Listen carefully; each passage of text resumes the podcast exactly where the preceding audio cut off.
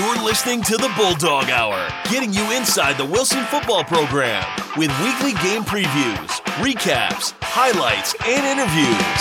Now, here are your hosts, Joe Mays and Justin Raffoff.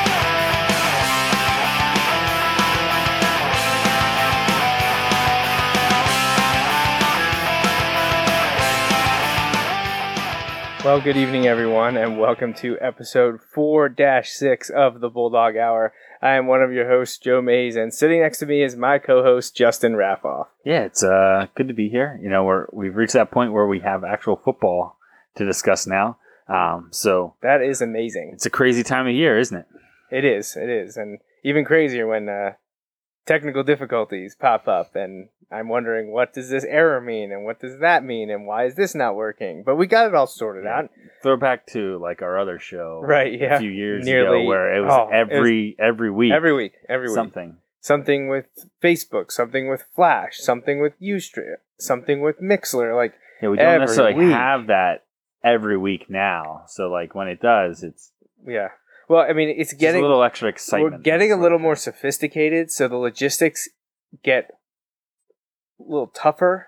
Yeah. But when it works, it works pretty well. And you know, when it works, it works pretty well. When it goes wrong, it can Yeah. go horribly wrong. Eh, well, but I mean, in case those of you, if you travel to the games and you don't stay at home hoping to find a feed, uh, then you're missing out because the game on Friday night was, while it was broadcast without sound, it was pointed out, it was broadcast on Facebook, two Twitter accounts, Ustream and Facebook.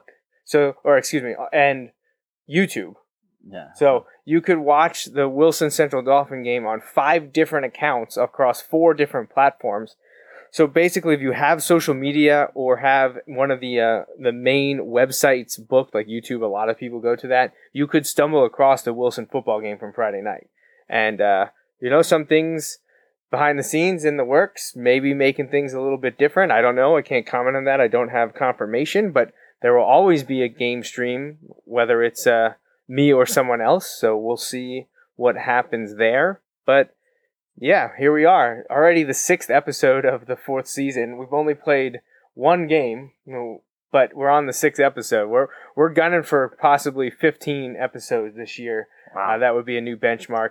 Our first year we only had would- four total. I was gonna say so- that would blow the last few seasons though completely away. Even last year, we did a bunch of episodes. yeah, we got to We were- it nine. I think we were nowhere near Right around fifteen. nine? Yeah, but Yeah, so we're already at six here, and the plan is to be live again next week.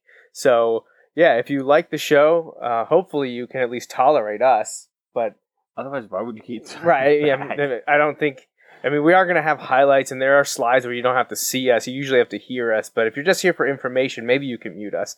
I don't know. That's up to you Fair guys. enough. That's a good point. yeah, you know, Don't tell us though. Like that. That's all right. Uh, you can tell me. That's all right. I don't, You're my wife tells me she doesn't want to listen to me most of the time. Anyway, honestly, so. yeah, honestly, if yeah, if you click and you have the stream running, I don't really care if you listen.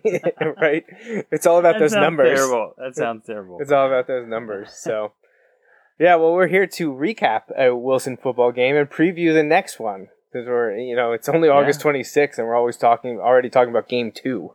Yeah, it's kind of different for us. I Yep. know um, a lot of a lot of other areas um, have some kind of like extended family out in the Pittsburgh area, and uh, they were talking about high school football out there. Like this has been their start week for a while. The WPIAL has always kind of had that extra week in there, Right. Um, whereas um, that was not the case for most of Pennsylvania until the last couple of years, uh, and then pretty much everyone was on board this year. Um, so, oh, this by the way, I was listening to a podcast today about college football, and there were like four games yesterday, four Division One games yesterday. All right. Um, just like you know, New Mexico State and Yeah. like Wyoming, you know, like games like that. But they called it week zero on the podcast. Oh, they did? They called it week zero. Yeah. And I was just like, oh my gosh, this is this is the conversation that has been going around. Not obviously not a serious conversation. Right. Just something that gets talked about for us as well.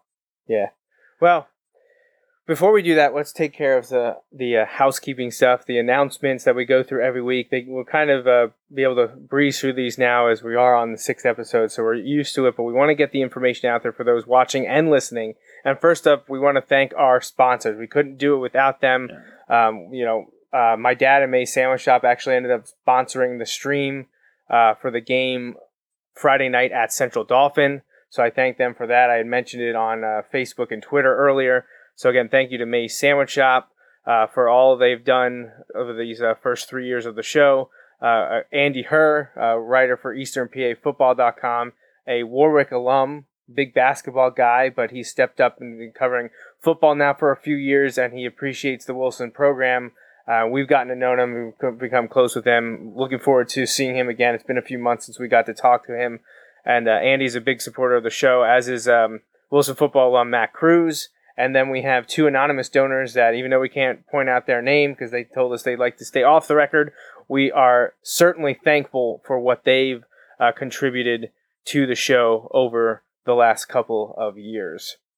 So again, if you would like to support us, there's a, many ways you can do so. Again, I mentioned we have sponsorship and advertising opportunities across the Bulldog Hour and Wilson Football platforms that I operate.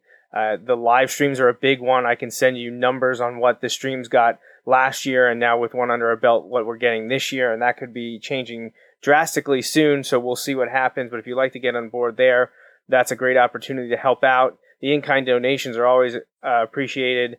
Visiting the website is a big thing. BulldogHour.com isn't just about the podcast, it's kind of become a Wilson football site altogether. And then Justin's favorite part spread the word. Yeah, like and share. You know, um, whether it's the posts that are coming out on Friday night or the tweets on Friday night or um, whether it's links to the videos or anything like that, um, the more you like and share, spread the word, uh, the more that helps the show. And again, we are having another live show next Sunday, September 2nd. If you can believe we'll already be at Labor Day weekend. Yeah. Heading, heading into game three. Heading, yeah, heading into game three already. So that'll be same time, same place, 8.30 p.m. You can find us on Facebook Live. And like I mentioned, if Facebook's not your thing, you know, if you're listening to this uh, as an audio podcast or watching it after the fact, we do broadcast this show and the game live streams on our Twitter accounts through Periscope at Bulldog Hour or at Wilson Bulldogs, Facebook Live, YouTube, and also Ustream. So you can find us a whole variety of places, both this show and the Wilson football games on Friday evenings. Again, the fundraisers doing the um, USB digital and the DVD game and season video sales. This is uh, for the program directly. Uh, it's a it's a it's a great one because they've had these filmed for decades, and now we're you know monetizing it so that we can give back to the program. And uh, they're available USB drives and DVDs. There's pricing for the DVDs up there. You can get all that information at bulldoghour.com and check out the merchandise tab. Quick look at the 2018 schedule as we chug right, right along. All those August dates almost completely gone. The final day of August is the game this weekend versus Governor Mifflin, which we're going to talk about tonight. And that entire left side is Dunzo. Wow. That's so, you know, we're not technically a third of the way done, but you know, when you look at that, that meat of the we got schedule our first column up, done. yeah, the first column will already be finished. So, um, once again, that is the updated schedule, including the change to the District 3 6A final, which will be a Friday evening in November. And, um, you know, we always hope that Wilson is playing in that. And, uh, there's plenty of weeks to uh, to fight for that spot. And the October 5th game, I highlight that once again. That is the Gridiron Classic, where Wilson is foregoing a game at Gursky to host the Hempfield Black Knights at First Energy Stadium in Reading on October 5th. That'll be an awesome event. If you don't have tickets yet, they are on sale, and you can get them from us at May's Sandwich Shop. We are selling the general admission tickets, uh, $5. That's all. There's five dollars a ticket. You're gonna want to buy them early because if you wait till game day, you're gonna pay. I think it's seven or eight dollars at the gate. So save yourself a few bucks and stop by And May's Sandwich Shop. Yeah, and you know, stop by, grab some food, get your game tickets, and you're all set. Uh, we do not have any more of the reserve seats. We've already sold out our reserve seat allotment. Uh, so if you want that, you're going to have to go to the box office or buy it online. But again, there's processing fees and things like that. So uh, stop by May Sandwich Shop and pick up your Gridiron Classic tickets from us. We got plenty to, to sell you, only five bucks a piece. Yeah. So, um, like you said, easy way to grab those, get them before, and you can uh, skip the line when you get to the stadium. Yeah, and uh, Well, skip the line to buy your ticket. right, May Sandwich Shop uh, is a presenting sponsor. That is where we got our ticket allotment from. And the Bulldog Hour is a presenting sponsor of the football game as well. So you should see the May Sandwich Shop and Bulldog Hour logos throughout First Energy Stadium uh, the night of the Gridiron Classic, just for the Wilson game. Not for all of them, just the Wilson game. Yeah. So that that'll be a lot of fun. We're looking forward to that for sure. Another fundraiser again, the game used jerseys. I've actually had someone pick up um, the posts this past week wanting jerseys, and I've sold a few to uh, former players. Um, not going to name names, especially because they coach for a rival team now.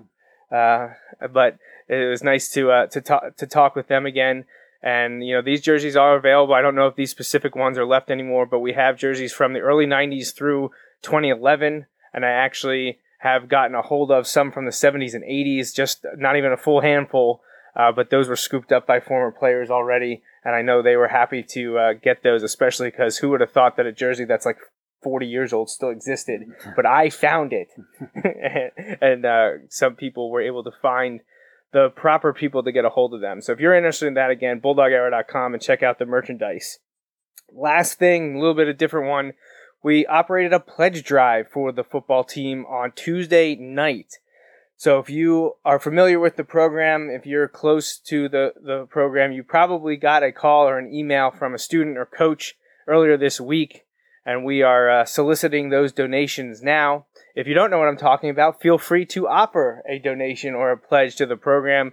Everything goes right to the program. This year they were uh, raising funds for, I believe they wanted to get the entire squad uh, new warm ups, the travel suits uh, to go to the games.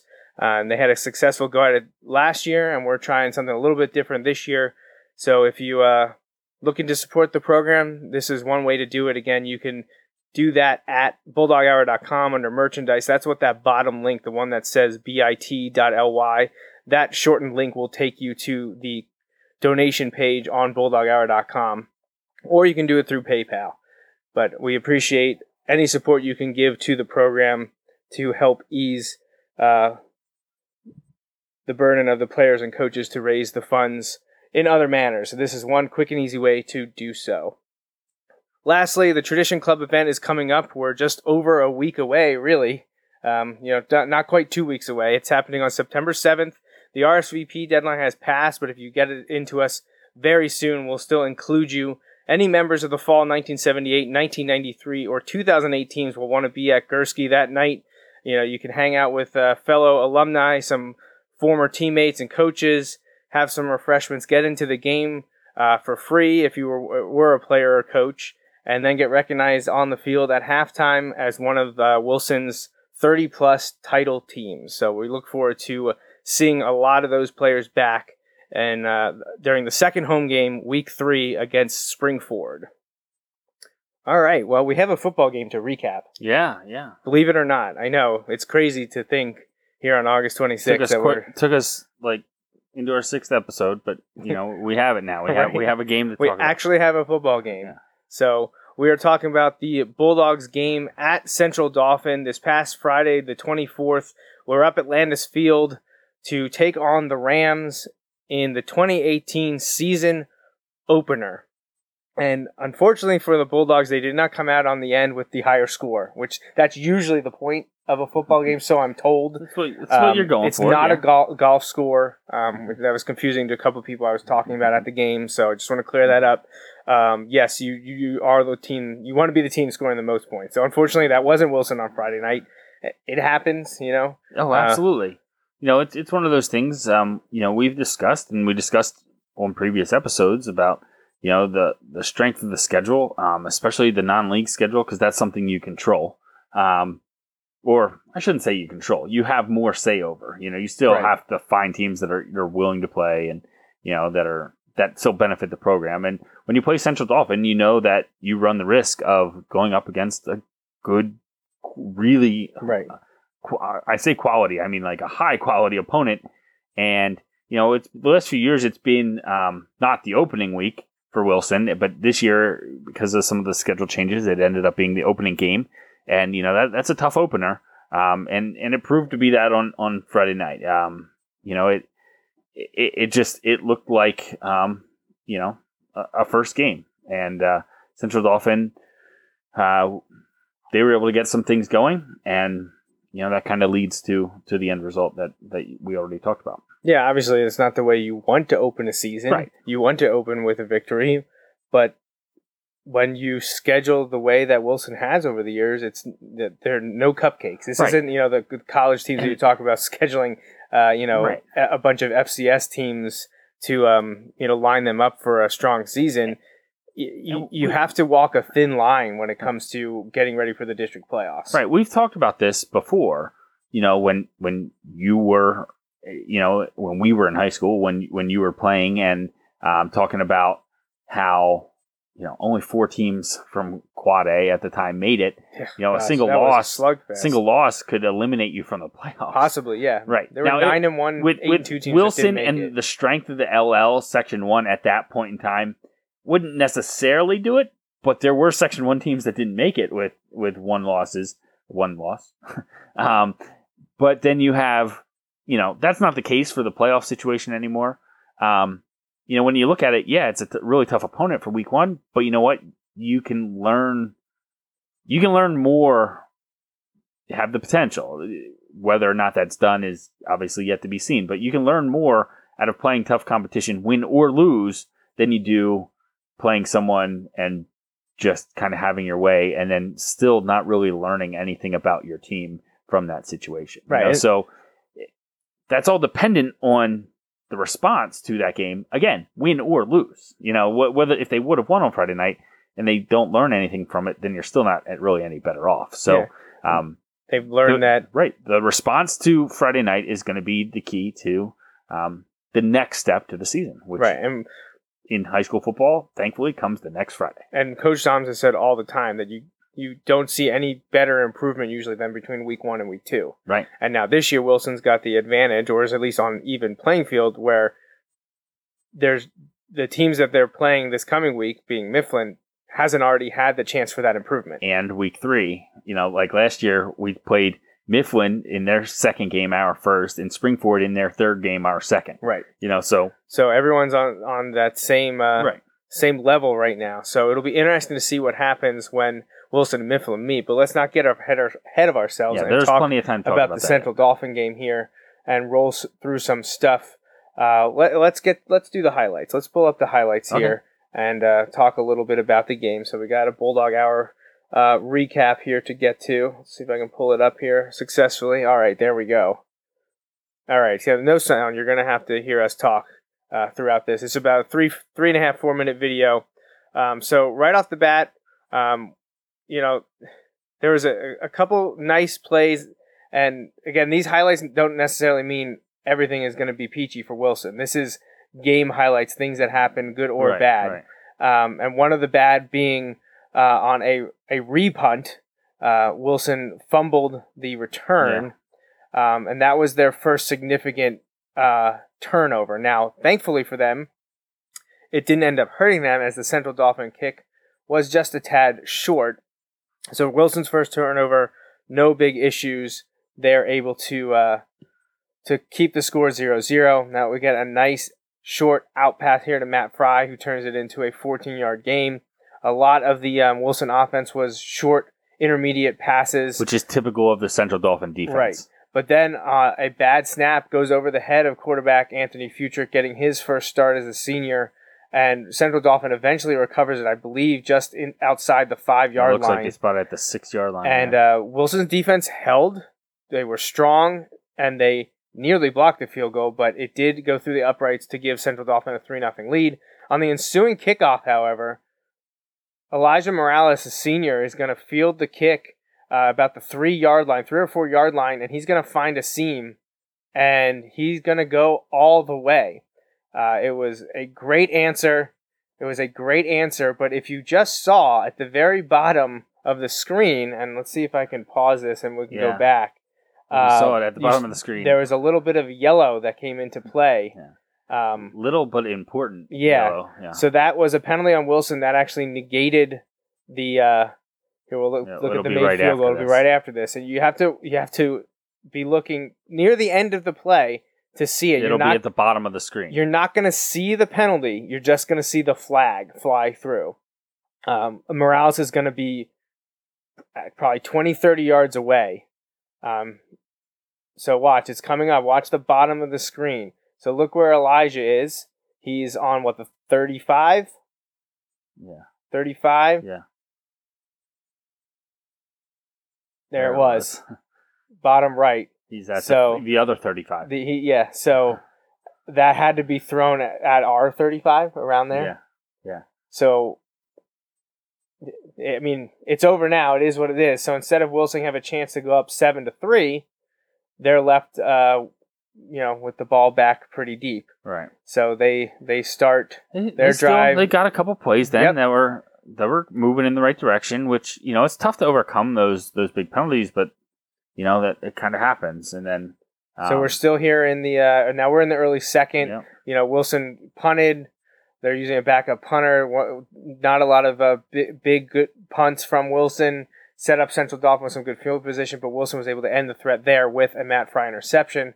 So now we're in uh, a few minutes later in the second, and just another Wilson's got the ball stripped, Yeah. and Central Dauphin is in the right place. They pick it up and take it for the score.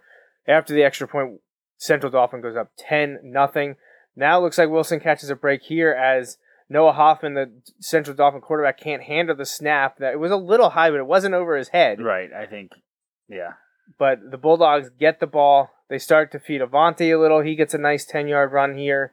That was a big run on fourth and five, fourth and six Yeah. that he was able to get. you're thinking, all right, right before halftime here, maybe we can get something Mhm. going. They're driving down the field. Now they're inside the 15.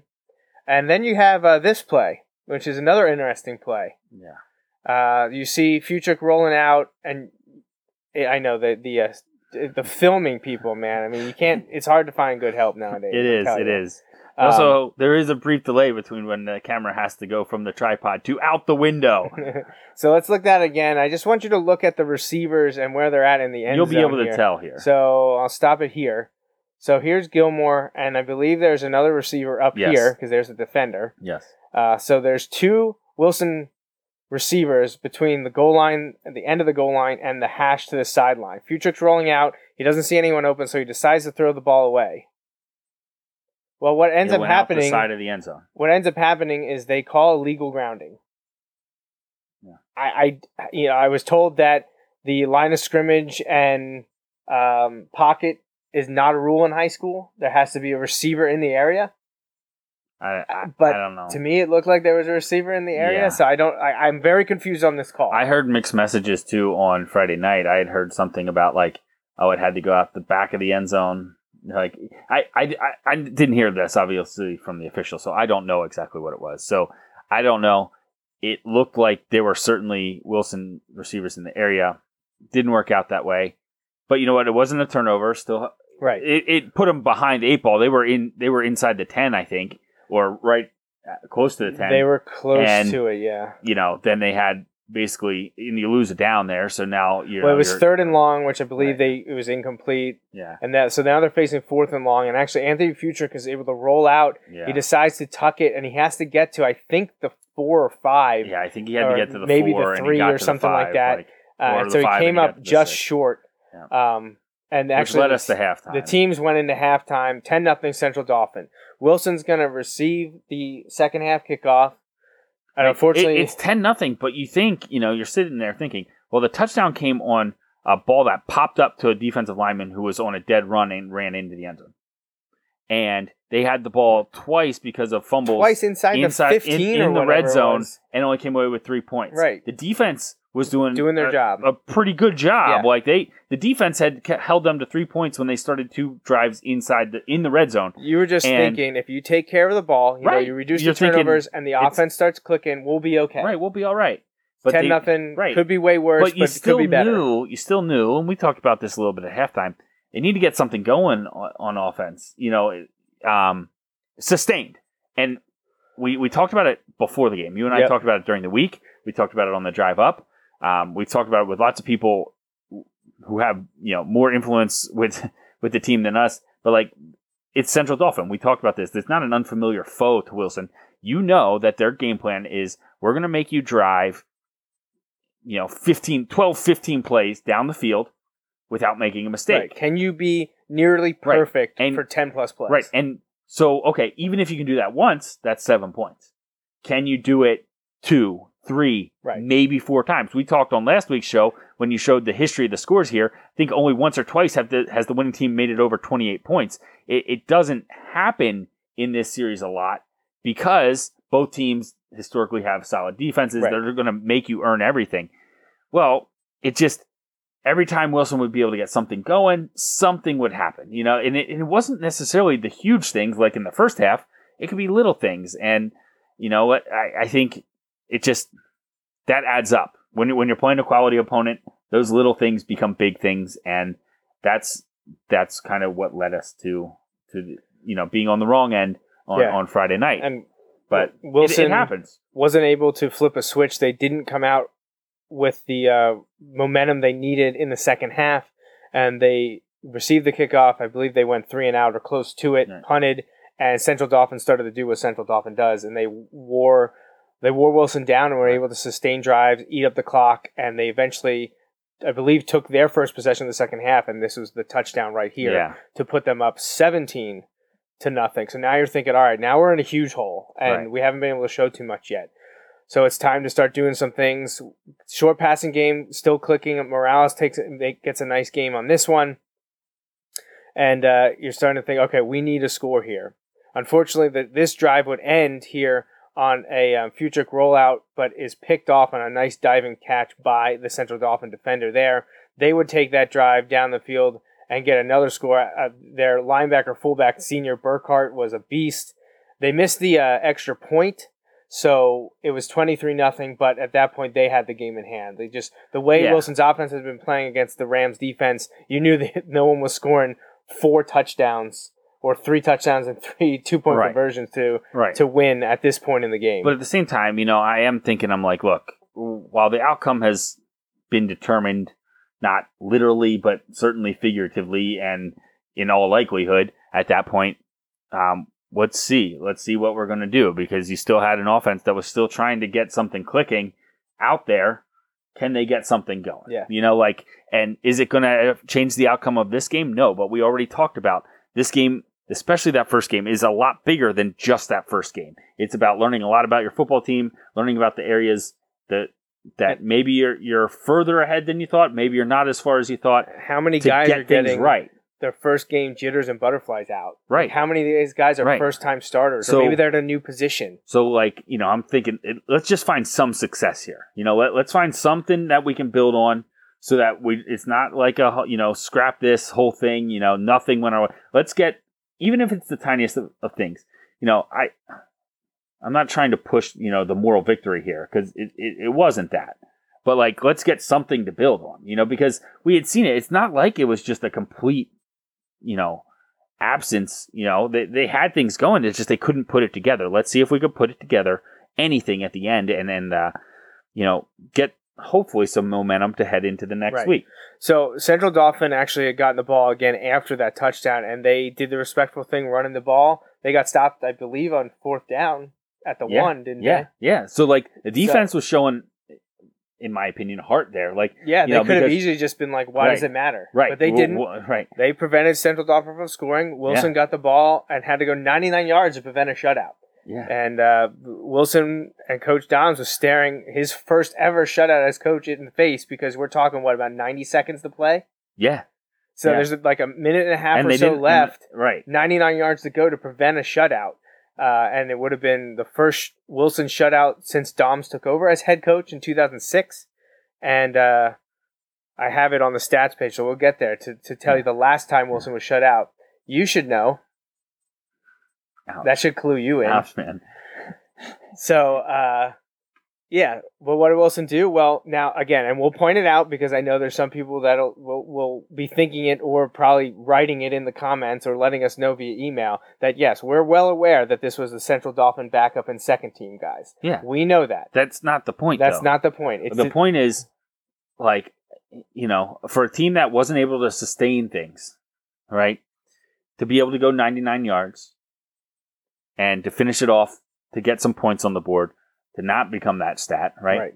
to you know just have something to build off of you know to have some something where you can look back and be like hey look you know it, it was in no way what we need to or in no way are we where we need to be You know, we, we need to get better in every area. Um, but you know, it, it gives you something. You know, so um, I was I was glad that they that they stuck it out there. That they didn't that we didn't just you know kind of say, oh well, you know, we'll just kind of run it, and if we get something, we get something. You know, like no, we we went for it too. I think that says a lot to the guys.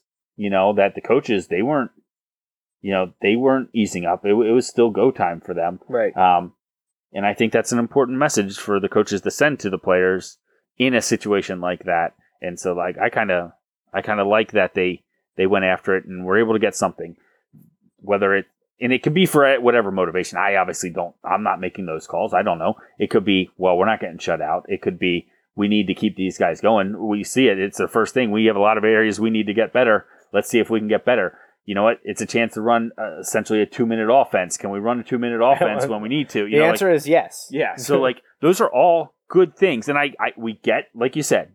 Was it against the ones? No, but we don't control that. We control you control what you do, and I, I was glad to see we were able and to get something. You could have had people yeah. walking around hanging their heads, you know, sucking air and just feeling sorry for themselves, but they didn't. You had the starters out there. They put together a 99 yard drive and they capped it with this and you're going to see senior quarterback Anthony Futrich. It's a great pass. It's a great pass. he threads and he, the and he hit Nick Johnson a few times on that drive. He did. So uh, did it end the way we had wanted it to? Of course not. We wanted the victory. But in isolation, we've already talked about this. We we've got to move on now, right? Like it was frustrating. It's over with. You know, we'll, we'll kind of discuss some of the numbers probably here in just a minute. But um, you know, we're we're we need to get better. And I think that having that success the last 90 seconds of the game gives you something to build on to moving forward to this week. Right. Because you're not going to win that game against Central Dauphin in 90 seconds at the end when you haven't been able to get there in the first, you know, you know 45 minutes. but if you're able to kind of have that in place, you know what? maybe that gives you something to build on going into this week against Mifflin. Yeah. Where you, sure. where it's still a clean slate. Yep. So all right, so some statistics here for you. Wilson actually had more first downs than Central Dauphin, 15 to 13. A uh, couple that are going to stand out here, though. Wilson only gained 50 yards net rushing, whereas Central Dauphin was able to put up 175. Passing yards, Wilson eventually got to 191 to Central Dauphin's 91. It's bringing your total to pretty respectable and even 241 to 266. Not off that that far, but CD had the edge there. Again, time of possession about the same too, 22 29 to 25 31.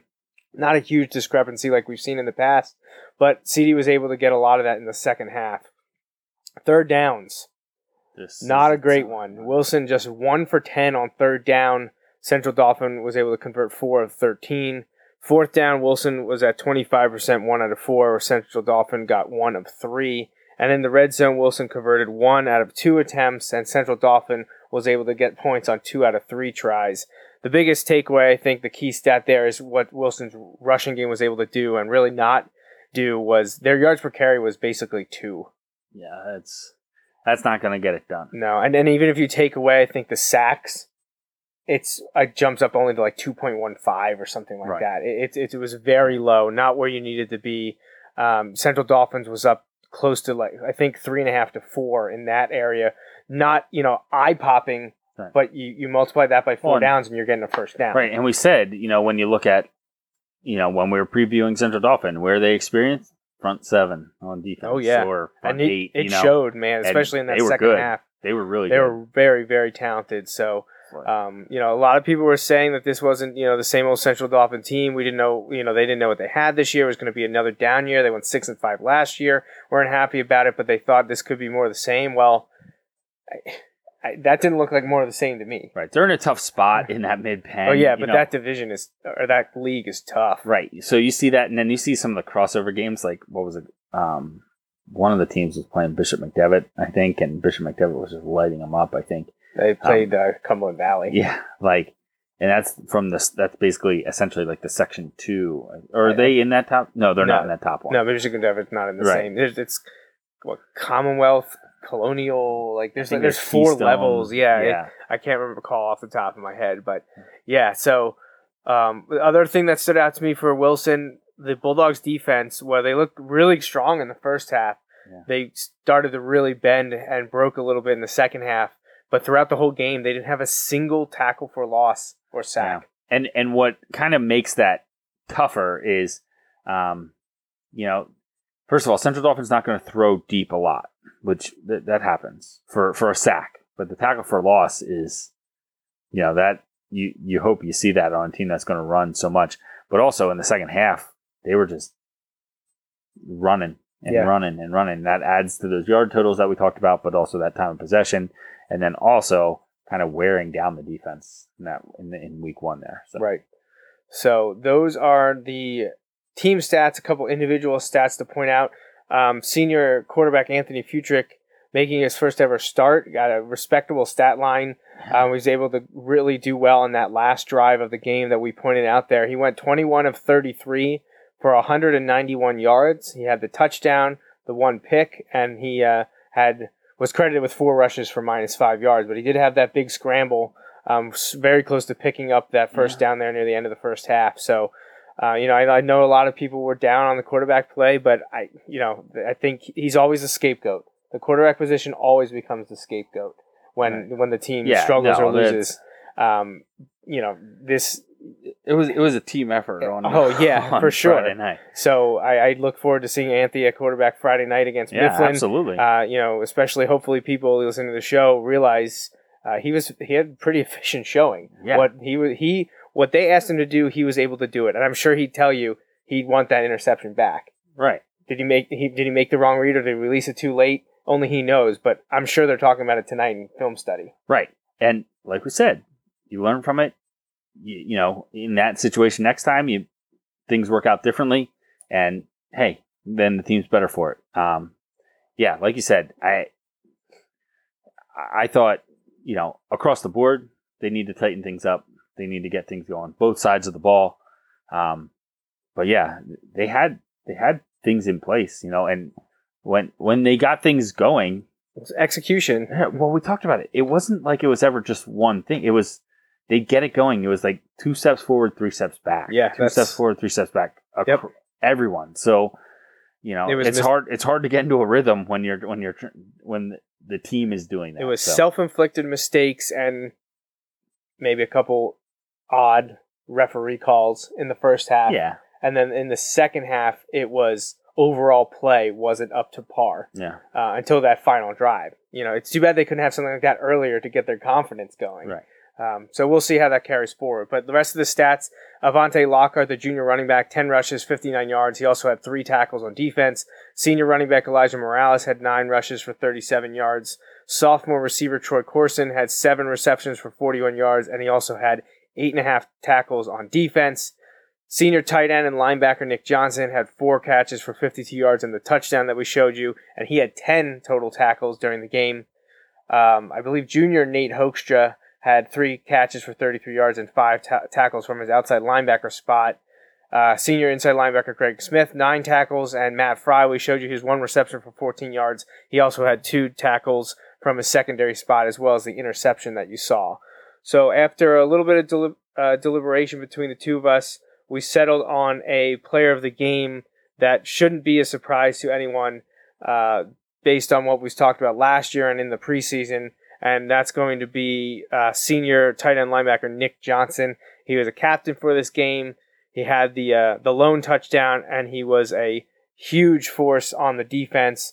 Um, he was receiving a lot of different blockers come at him, and he was able to make nine solo tackles and then two more assisted to give him the way the math works in statistics. That's ten because an assisted only counts as half. Point Before five, people right. start saying, "Why were you saying ten when it was 11? It was nine plus You two halves. so, uh, so congratulations to Nick. He's our player of the game, and I'm sure he would tell us to he would trade that for the victory would, any day. we of the both week. know he would just kind of like stare at us. He like, would just be like, "Cool, thanks." yeah, And that's not like that's not a negative against him. That's just he cares about stuff a little bit more important than player of the game awards. right. right. So, but yeah, congratulations to Nick on on, on a good play in the first game, and a couple pi- of my pictures from the game in Harrisburg on Friday night. Uh, you know, it's a lot of fun. I like taking the, the photos. Uh, and uh, I think I caught a couple good ones, especially at the beginning when the lighting was a lot, a lot better. Uh, I look forward to uh, continuing that on the Fridays to come. All right, so I think that pretty much wraps up our discussion of the Central Dauphin game. Yeah. So let's get to a quick preview of Wilson's second game here, technically, I guess, in week one, because we're on about that week zero stuff. So, Right. game two in week one, we're going to host the Governor Mifflin Mustangs at Gursky Stadium this Friday night, August 31st, kick at 7 o'clock. So, huge rivalry game. Wilson fell last year in Shillington, although uh, the team made a valiant effort, attempted at a comeback, couldn't quite seal the deal, finish. And uh, we, that was actually a theme early in the season where they'd get down and they just couldn't quite claw their way back. And it started with that Mifflin game.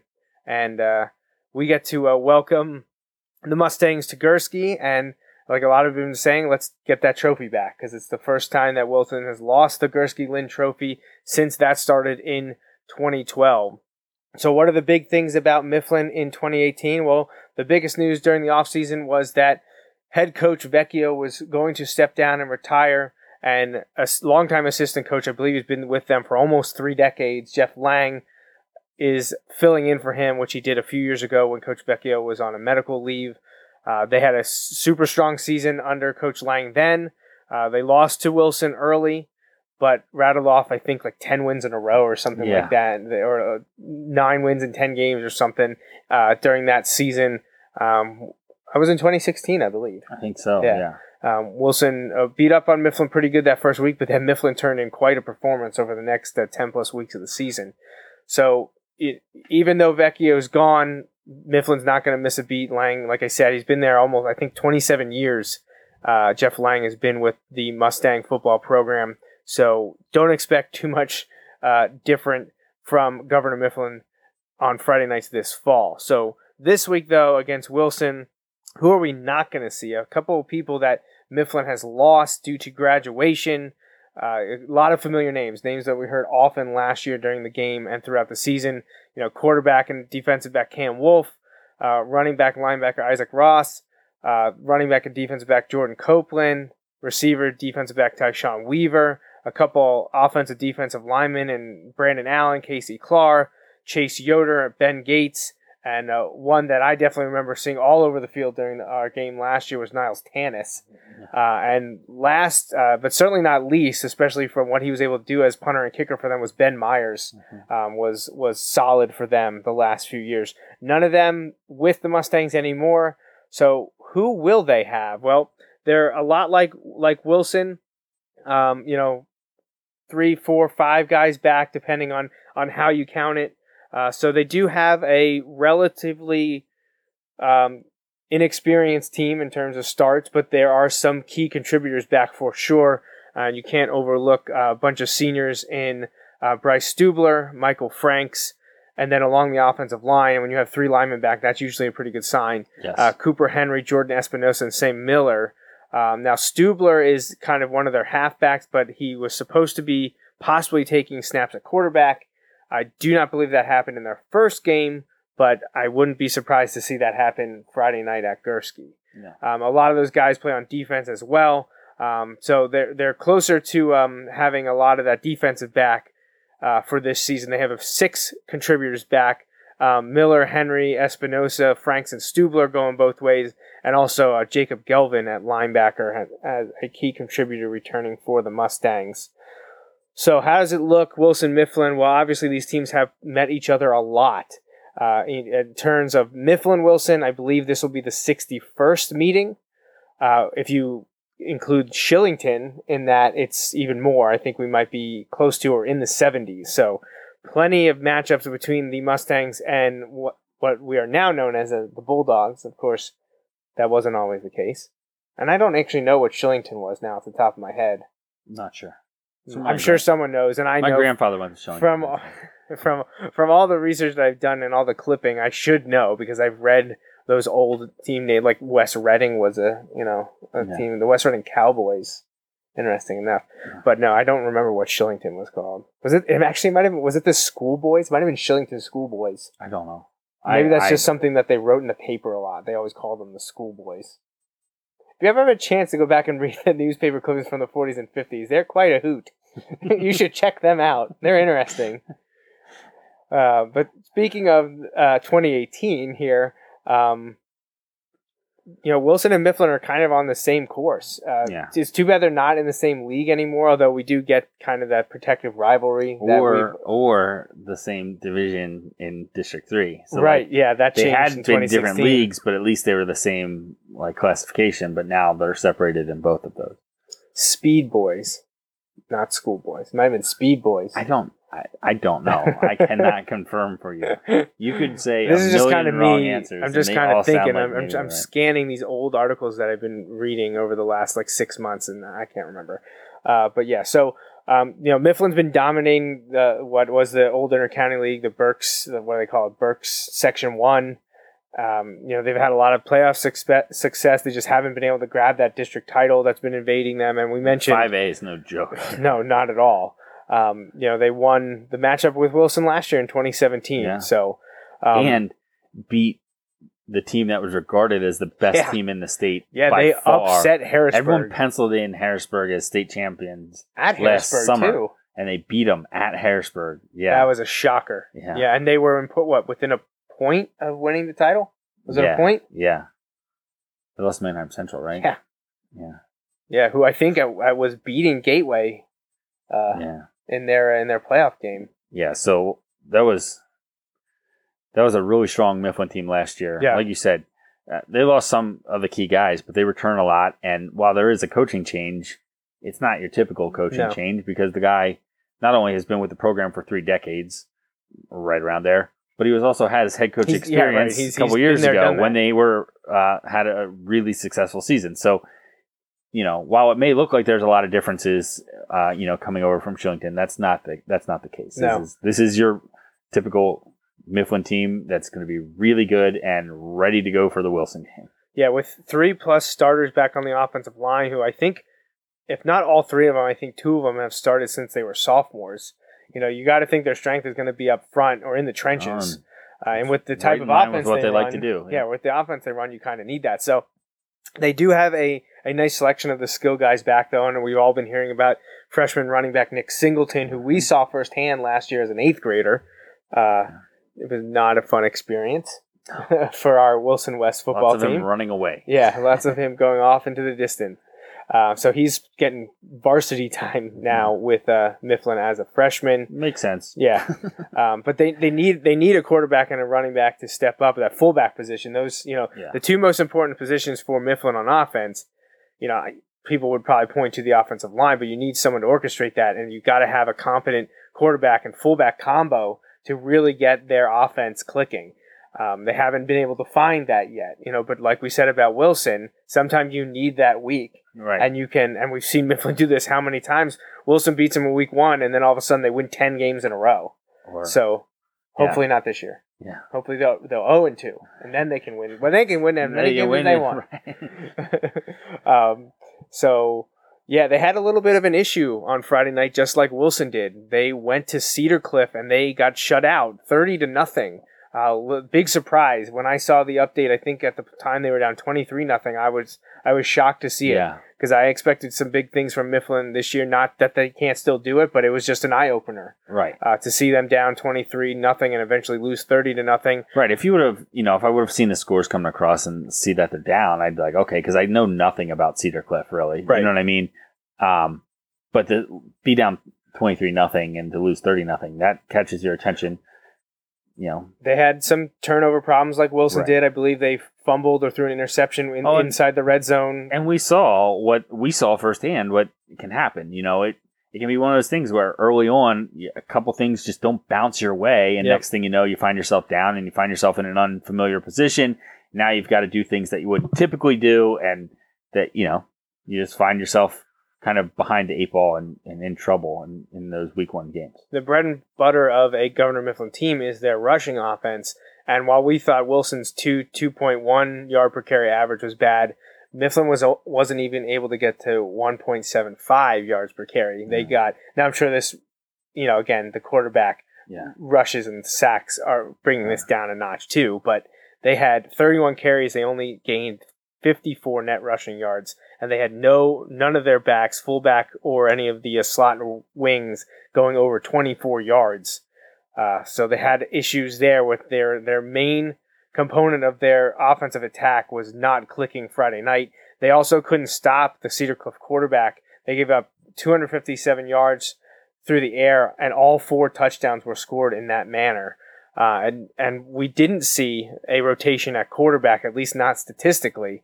Uh, senior Colby Reeser um, assumed the duties, and he went six for 15 for 92 yards and an interception. And Bryce Stubler is kind of supposed to be maybe the guy if they're not settled at the uh, running back, the fullback position.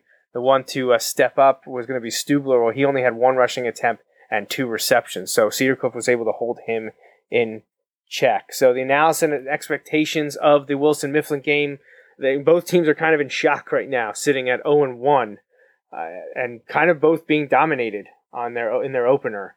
Uh, it was kind of a slow burn for Wilson, and things got on top of Mifflin quickly as well. Um, but I'd expect another tough, close game. Both teams are going to be clawing, hoping not to get into an 0 and 2 hole. Uh, you know, this would be the first time in a long time for Wilson to be 0 and 2, and I believe we may have touched on this last year after the opening week loss to Mifflin and knowing was on the schedule with Springford and Central Dauphin. We are looking at Wilson's history and what season could we compare it to. Well, the last time Wilson started 0 2 was 1993. If you can believe that, 25 years ago, the last time a Wilson team started 0 2. And uh, Mifflin, you know, it's a little bit more recent, but it doesn't happen all that often. They actually did it back in 2012, losing to Wilson, then losing to Lancaster Catholic. But if you remember correctly, yeah. if you remember correctly, Wilson beat Mifflin again that season in the district semifinals to go to the district championship game. So Mifflin had a pretty darn good year after starting 0 2. Well, that was right in those times when uh, Lancaster Catholic was, you know, dominating with winning Roman, state championships that's, and that's Roman like Clay, Yeah. Lancaster Catholic Yeah. team. So that was Yeah. that was powerhouse Lancaster Catholic, you know. So that was a brutal first two weeks. Yeah, and they they rebounded and Yeah. and you know Wilson beat them twenty one nothing in the opener that year, and then in the district semifinal, also at Gursky, Wilson beat Mifflin 21-14. Yeah. and Wilson went on to play Harrisburg in the district championship, and then and Wilson won the district title that year. Um, Mifflin also started zero and two back in two thousand and four. So you see, it's not uh, something that each team is used to happening. So one of them will be in that hole this year. We'll find out on Friday night. Again, I mentioned Wilson Mifflin. This is the 61st meeting, uh, not counting when when uh, Mifflin was Shillington. Um, if you look at the last 20 games and the recent history of this series, it's mostly been Wilson. Uh, you know, we know last year uh, Mifflin was able to uh, to get the uh, Gursky Lynn Trophy for the first time, but prior to that, Wilson had won six in a row, dating back to that 2012 season. Um, they had won uh, nine out of ten, dating back to 2008. So recent history, uh, it was all Wilson. But there was a time where you kind of got the uh, Governor Mifflin renaissance was back when the Wilson Mifflin rivalry resumed after a two year hiatus in 2006. That year, Mifflin beat Wilson twice, including in the District 3 semifinal, and then opened the 07 season uh, with a victory. So Coach Dahms actually lost his first three games against Mifflin as head coach, which I'm sure that didn't sit well with a lot of people. I'm sure. Actually, I think we heard when we were talking about this preview off the air that people were were, uh, were uh, saying maybe he's not the guy for the job Yeah. uh, after the the um, 06 and 07 seasons. Yeah, the the Wilson Mifflin game brings out some intense. oh, uh, it absolutely some, does. Some intense feelings, lots of different ways. Before that two year split, Wilson had dominated during the Chad Henne era, um, winning every single year that uh, Henne was on the Wilson team 03, 02, 01, and 2000. And they actually got worse every year for Mifflin. Uh, the closest was Henne's sophomore year, uh, excuse me, Henne's freshman year, my sophomore year in 2000. Wilson won 28 to 7. The next year, Wilson won 41 to 6. My senior year, Wilson won 43 nothing, and then Henne's senior year, Wilson won 60 to 13. And that was actually Chad's last game, as Wilson didn't qualify for the playoffs that year. Um, you know, there was a two-year gap earlier um, in 98 and 99. Wilson Mifflin didn't play, but then the other two matchups were uh, of note because I remember going to the 1996 game where um, Wilson was the you know was the leader of the pack, expected to do huge things, and they did. But Mifflin got the better of him, 28 to seven. I remember being in Shillington for that game and watching that. Um, I believe that was John Gilmore's senior year. I think that was I John Gilmore's senior was, year at yeah. Wilson. So um, I, I remember being at that game, and then Wilson got him back the next year, winning 49 to 14. So of the last 20 games in the series, Wilson has won 14 of them. So not too shabby. I'd like to say 15 of the last 21 though. That That would, That would be That ideal. would be a very nice uh, way to be able to kind of talk about that tie into next week's show. absolutely. Um, so I think that's it. Do you have anything else to say about Wilson Mifflin? No, it's just uh, you know a lot of things we said about Wilson. You know where it clearly didn't go your way week one, um, but kind of across the board, there's room for improvement. There were there were flashes of things that I liked on on Friday night. It just they weren't able to sustain it. So I, you know, you and I both know they're working hard this week to to get it done and to kind of get back to where they need to be. And they've got a great opportunity this Friday at home.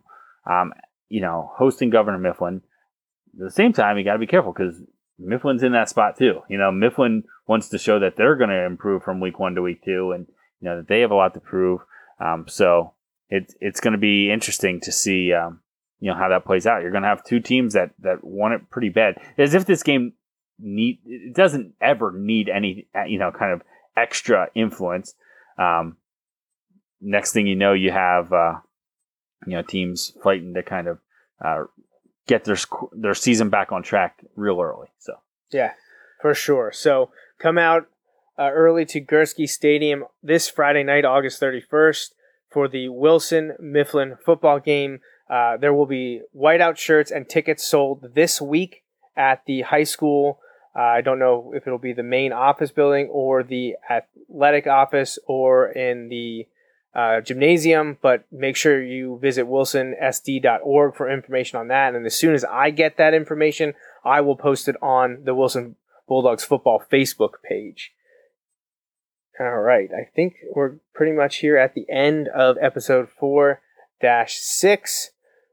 Um, you know, we t- mentioned that a couple coaches approaching milestones, the biggest being uh, defensive coordinator, outside linebackers coach Ernie Walber. He needs 13 wins to get to 200.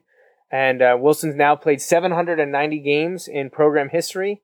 And, uh, you know, depending on how the season goes, we could see 800 happen this season. So that would be an interesting milestone as Wilson prepares for their 75th season in 2019. yeah, All right, make sure you are liking, following, sharing, subscribing, visiting a whole plethora of uh, sites and accounts, including uh, Facebook, Twitter, Instagram, the website, all those good things. Most of the accounts are under at Wilson Bulldogs or at Wilson Bulldogs Football. You can follow Justin at Mr. underscore Raffoff or me at Coach Joe Mays for our Wilson stuff.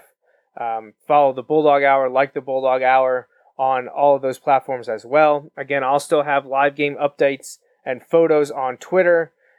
Hopefully, we'll get to have some interviews after the Mifflin game this Friday night for the show next week. that would be fun. and uh, again, the game will be broadcast on the accounts Facebook, YouTube, Twitter. You can watch the Wilson Mifflin game if you're unable to get the Gursky. If you're able to get the Gursky, definitely do so because I think it'll be a great, great atmosphere for the first home game of the season. Anything else to add? No. All right. I think that about wraps it up here. So we hope you enjoyed this episode of the Bulldog Hour. For Justin Raffoff and the Wilson Football Program, I'm Joe Mays. And remember, go, Go Bulldogs. Bulldogs. to the Bulldog Hour. Want more Wilson football? Follow the show on Facebook, Twitter, and Instagram. Subscribe to the podcast on iTunes and SoundCloud, or visit www.bulldoghour.com. The Bulldog Hour is a feature program on jmnjrradio.com.